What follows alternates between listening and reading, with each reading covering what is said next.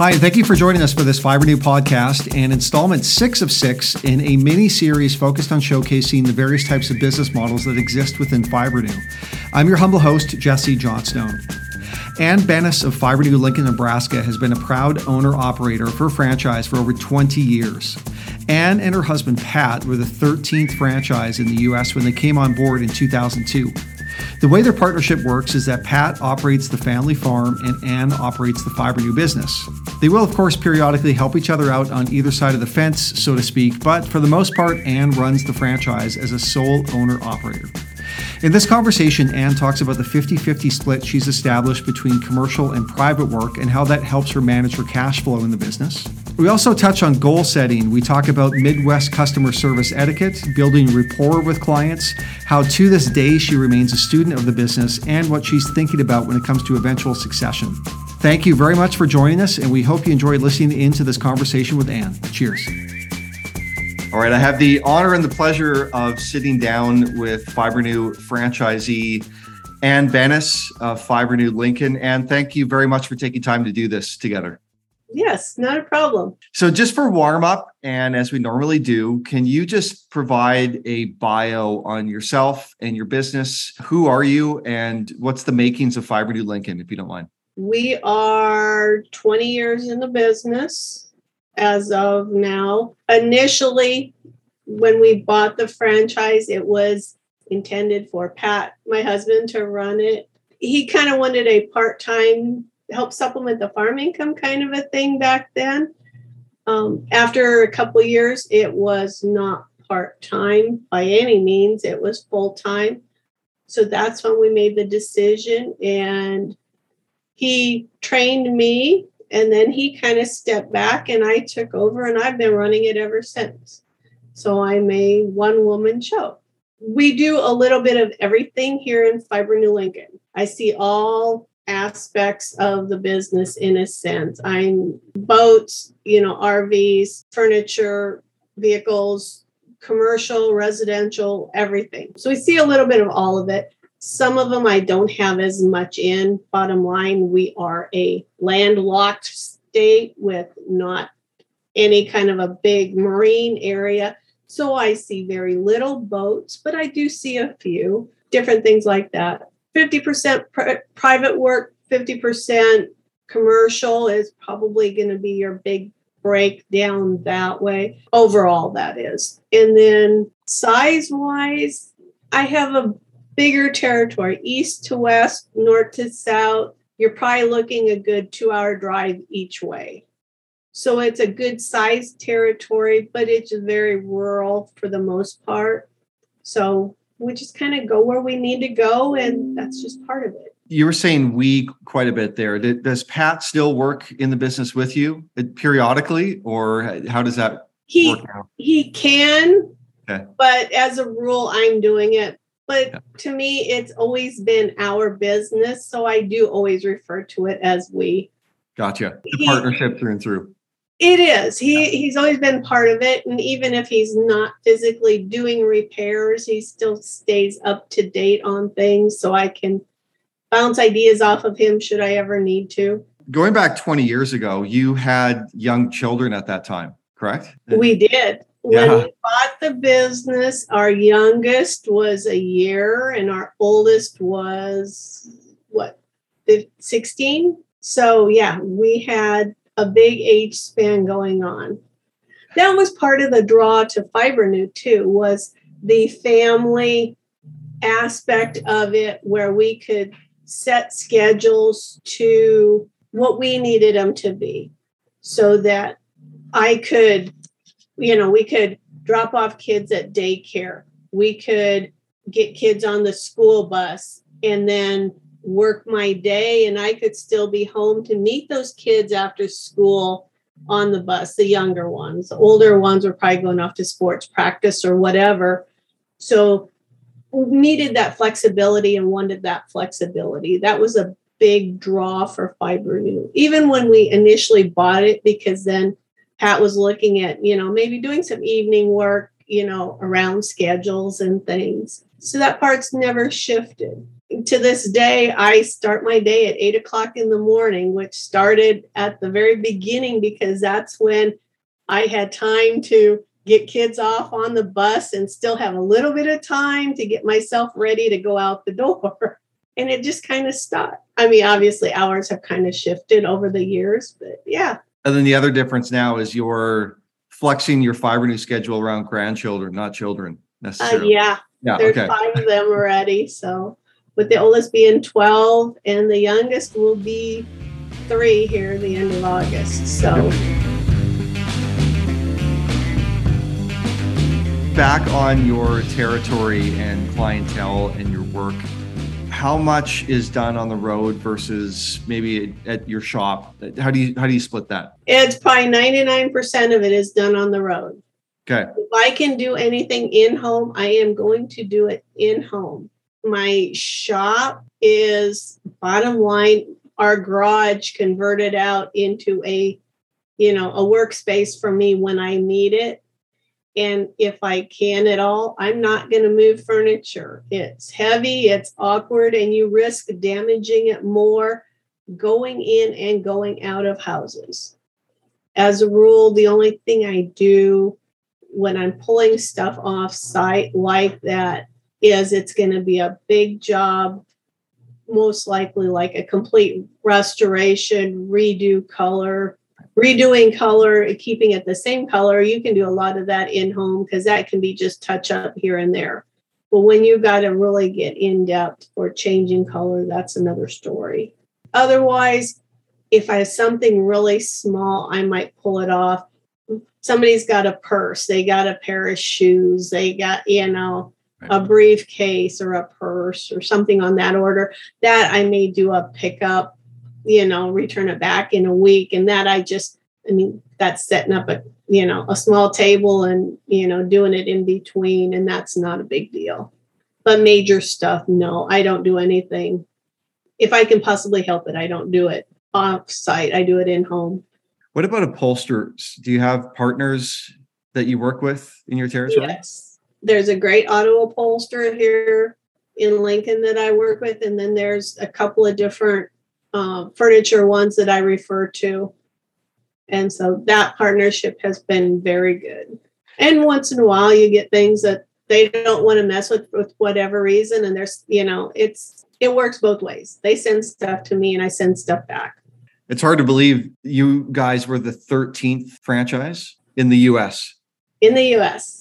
So that is incredible because now, of course, as, as you know, we're approaching 240 in the US.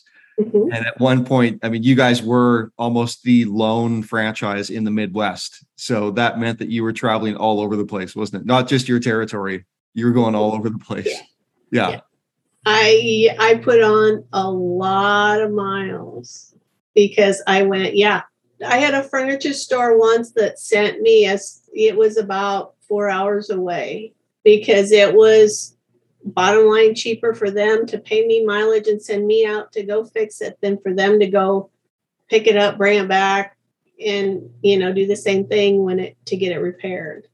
I I don't miss those days.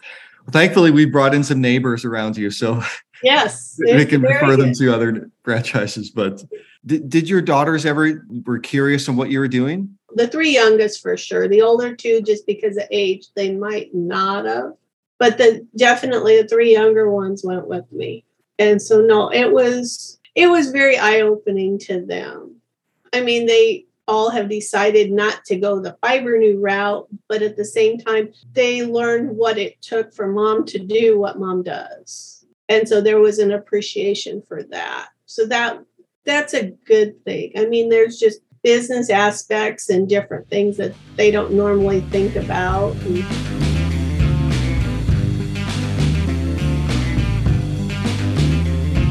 When it comes to managing the business and scheduling and growing the business and doing the work and everything, being a lone operator as you are, you you you do it all. You wear all the hats for the most part. How did you develop that that know-how in the business? I mean, was it was it a lot of trial and error? Was it a matter of just this is what I got to do? Um, what were some of the things you learned along the way? some of it was trial and I, yeah, definitely. Some of it was trial and error. Pat's got a lot of good business acumen there, so that's good. Reading books, I mean, you know, they always help. Joined a networking group, and that helped in more ways than just getting business, but the idea of sitting down weekly with other business owners, mm-hmm. even though we're not in the same business, you can still throw around business ideas that go back and forth for this works for sales, this doesn't, and da da da da da. So that was very good for me personally because I didn't have a lot of that business acumen behind me. So that was nice to see how other people run different businesses and how you can put things together, you know, to make it work for ours. Okay, maybe if I tweak it this way, I can use that little trick in my business. So that was, I guess, kind of how I approach it. And part of it is just plain buckling down and saying, okay, I got to do this and doing it. That can't be replaced, right? No, it can't. It can't. And let's face it, we all have days we don't want to do things and we just got to do them. Really, in your timeline of running your business, you, you've been through some ups and downs of the economy. You've mm. seen some twists and turns of Major you know what ones. goes on. Exactly. So maybe let's go down that road a little bit and and you know reminisce on what those times were like and and how did you approach that? And, and just plain things evolve. I mean, when we started, we did warranty work. One company in particular has huge, you know, presence in Nebraska. So that was one of the major ones out here. It still is, realistically. Back when we started, I could have anywhere from, say, 10 to 20 work orders from them in some semblance of some stage that I'm in working on them, being at, you know, notifying them to call setup time, you know, getting things, you know, waiting for that day to come, getting it done kind of a thing. So I could have a sheet of those. That was normal. And we went from that to now, and I don't see any anymore because now they have technicians out in the area around here. So I don't see any of that business anymore. I do some warranty work for some other companies, but it's not a lot. So we went from doing, say, 20, 20 to 40 jobs for warranty a month to maybe two, which is a huge shift. And so by then, you know, okay, so that's a lot of commercial work, and our private work was very little. So it was trying to get that balanced out. And I think we have a great balance now, and that helps a lot when it comes to weathering those ups and downs in the market shift. It really does. And the other big thing with that is your private sales stuff. That's an immediate paycheck. That commercial side, you're waiting, you know, anywhere from a month to two months to maybe three months for paycheck. So it helps level that paycheck in a sense off that income and helps keep that more level too. Yeah, I, I know earlier you mentioned you have a about a 50-50 split between yeah. private and commercial and that that's probably a, really smart because like you said the cash flow is always there through the private work. Yeah. But the ongoing and perpetual scheduling of work through the commercial side um, is, is really smart. And then within that, you're diversified across doing furniture work and automotive and RV and, and medical and whatnot. So kind of two layers of diversification, which I think is really smart. I definitely think you need to have both in order to have a stable business because I think your your commercial work is going to be great and that's going to be your steady all the time kind of a thing but you need that other small stuff that private stuff just to kind of help keep that cash flow going, especially at the beginning. You need to keep that up and have that in order to get started so that it can help you flow through that those lows of until that commercial work you get paid for it. When it comes, it's going to be great. But until you get that steady routine going, you need that private stuff coming in, but I don't think you should ever let up on it.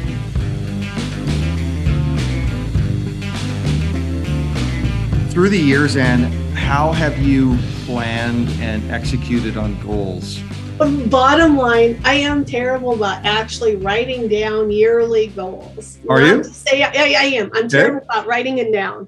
Very Okay. honestly. At the same time, though, it's not to say I'm always looking at my numbers. I know what my numbers are. I mean, I go through and I'm doing sales tax once a month, which is what I have to do here for me.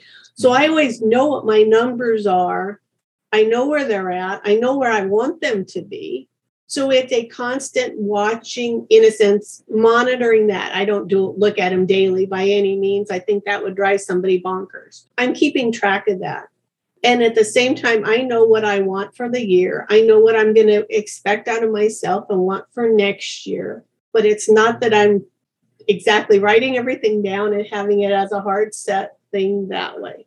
But I always know what it is and where it's at. So it's etched in your brain. It's in your thought stream, and, and you check in on it. Yeah. it's always in the back of my mind. I know where I'm at. I know where I want to be. I know, okay, I'm probably going to fall short this month. Okay, what am I going to do to help that out? I might not be an immediate for this month, but maybe that means I'm doing something to try and get next month up a little bit. We were talking earlier about the importance of building rapport with clients, uh, being on the phone with them, answering calls instead of letting it go to voicemail. Yes. Let's talk about that a little bit and, and your approach to customer service. I answer the phone as much as I possibly can. I do not let it go to voicemail if I can help it. The exception to that is when it comes up and it says potential spam on my phone, then those I tend to ignore. But I get phone numbers, even out of state numbers, because for me to get out of state numbers, I mean, people are so mobile now. It's not uncommon to have out of state numbers, out of area numbers coming and it's local clients for me or potential clients. So, bottom line, answering the phone is huge. Staying on top of emails, texts, that kind of a thing. At the same time, really honestly, I'm human. I'll every once in a while, one of those texts, especially texts for me, tend to fall through the cracks. I tend to get quite a few of them. It seems like some days. And so, unfortunately, we try not to let it happen, but it does. But it's getting on back on track, getting in touch with people. If you can talk to people, you can build a rapport with them so much better than a text, an email, if possible. I mean, I'll try and I'll call people. You get an email, you got some questions. It's just as easy to pick up the phone and try and make a phone call as it is to email them back, you know, depending on the time of day, obviously, there, but it, it just builds so much more rapport and you get a better feel of your clientele. They get a better feel of you.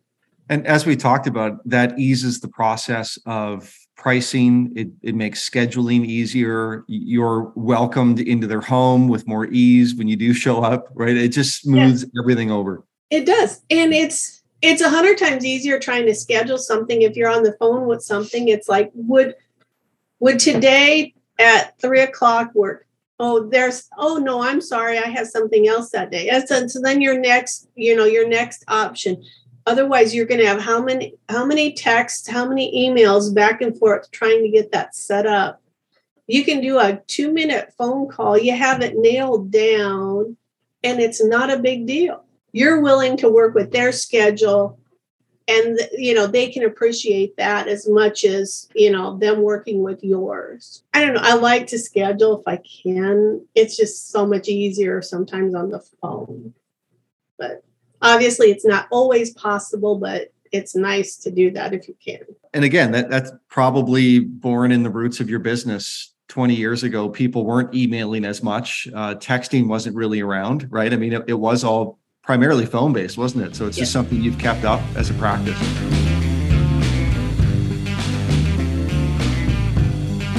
You are what I would consider a student of the business. You have had to adapt to many changes in, in products and materials over the years, but you're also an adopter of technology. You're on most of our weekly huddle calls. To my knowledge, you haven't missed a single seminar or convention in, in your tenure with us. You, you seem to soak everything in is what it seems to me. Because I'm a firm believer of the fact that knowledge is power, the old adage. The more you learn, the more you can adapt what we have, the better off you're going to be. If you're not learning, you're falling behind the curve. And I guess I've always thought that, that you need to always be learning there's an old adage that you're supposed to learn something new every day. And I think that's a good thing. That keeps our minds sharp, you know. And so then it applies to business in the sense if you can learn something new about your business, you're just going to be more ahead of your competition and everything. And that's what puts us, you know, ahead of our competition. And if we can't learn new things about the business, we're going to be falling behind because you're either learning something new and staying on top of things or the alternative is going down. And i don't want that so i'm going to keep learning and doing and going ahead. I think the the conventions the conferences are great. Just meeting people talking to people. Sometimes it's not the sessions where you learn the most. I mean the sessions are great don't get me wrong because i enjoy those. But sometimes it's one of those, you know, sitting around having a drink, visiting with other franchisees that you learn the little tidbits. The somebody said they have brings up, I had a problem with this. And somebody else, well, did you try this or that? And the next thing you're going, well, that's so simple and so, I feel like an idiot that I didn't think of it. But that's the way you learn something. Have you ever thought about adding employees to your business? Yes. Okay. Tell us about that. Have have thought about it at the same time. No, not nothing against anybody else. I don't want to be a babysitter either. I've heard pros and cons both ways. Bottom line, been thinking about it more and more just because of would like to have somebody come in as a technician to slowly learn the business.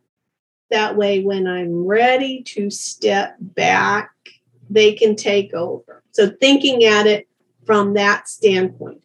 That being said, am I planning on retiring anytime soon? No. I love what I do. I'm not I'm not thinking about that. But the reality is I'm also not getting any younger and I know that too evidently by my grandkids, but kind of been thinking about that, looking, but not really hard, hardcore looking like I have to have someone now. It just, but at the same time, keeping my eyes open, um, talking to people, somebody that would be interested in the business. Yeah, I mean, definitely would be very open to that. So, driven primarily by succession planning more than anything. Yes, yes because I, I want somebody that's going to keep it going, that will love the business like I do.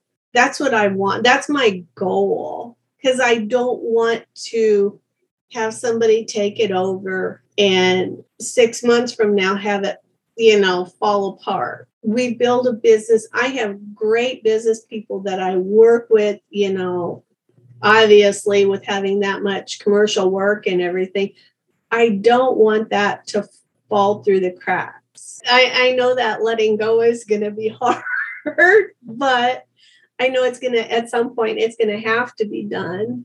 So that's kind of where we're at when it comes to the employee part of it right now do you have any words of wisdom and advice for the sole owner operator, someone who wears all the hats in their business, does it all from the administrative side to the business generation and sales side to the actual work? What what's your sage words for someone in that role? Always keep learning. Don't be afraid of technology I'll admit my kids were just floored when they found out mom joined Facebook because for me, I'm I'm not a technology kind of a person, and yet you need to keep up with it in order to it's a part of our world we live in. So that's always going to be part of what we do and we need to do. Well, I'll vouch for you there, Anne. I, have seen you pick up almost every bit of technology we've ever released. You, you haven't been afraid of it. So kudos to you for that. I try, but that's part of that education that I think we need to always be ongoing about.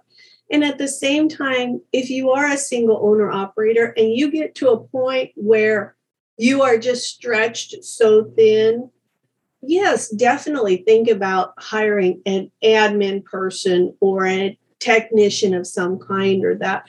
Don't be afraid to do it if you really need to do it. But at the same time, enjoy the ride. It's great. And then I think back to what you said earlier too. Just uh, the the best way to learn is just do it. Right? Just don't be afraid. You can overthink it, and don't over. Well, and maybe that's the big thing to take away. Don't overthink things. Just okay. You know how you're supposed to do the repair. Just follow the steps and do it, and don't think about it for you know how many hours before I think that was advice somebody gave me one time. It's like, okay, you know, you got to go do a vinyl repair. You know what to do. You've done it. So maybe this is on, you know, a lot more expensive piece of furniture or something. Don't dwell on it beforehand. Don't overthink it. Just go and do it. Try and forget about it till you get there, and you'll be fine. I mean, otherwise, you're going to have all these scenarios in your mind, and then you walk up to it and go, oh, that was really stupid. I it's like a five minute job that's nothing. And you stressed about it. So don't get worked up, you know, don't sweat the small stuff. Just kind of go with it. Everybody gets along so much better with a positive person.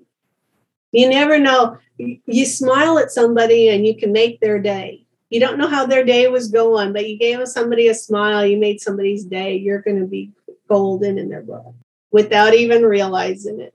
I read once too the the cheapest way to upgrade your wardrobe is smile. Yeah, a smile affects your attitude in more ways than one. Well, I think that's uh, perfect parting words, Anne. And we'll we'll go out with a smile. Okay. and uh, thank you so much for all of your insights and congratulations on 20 years in the business. That, that's really incredible, and, and we admire everything you're doing. So thank you very much. You're welcome. Thank you. We appreciate Anne taking time to have this chat and sharing her story with us. If you like this podcast, please subscribe to the Fibrenew Exchange on Apple Podcasts, Spotify, or wherever you get your pods. Music on this episode is courtesy of Peter, Bjorn, and John, as well as Los Lobos. Until next time, take good care out there. Cheers.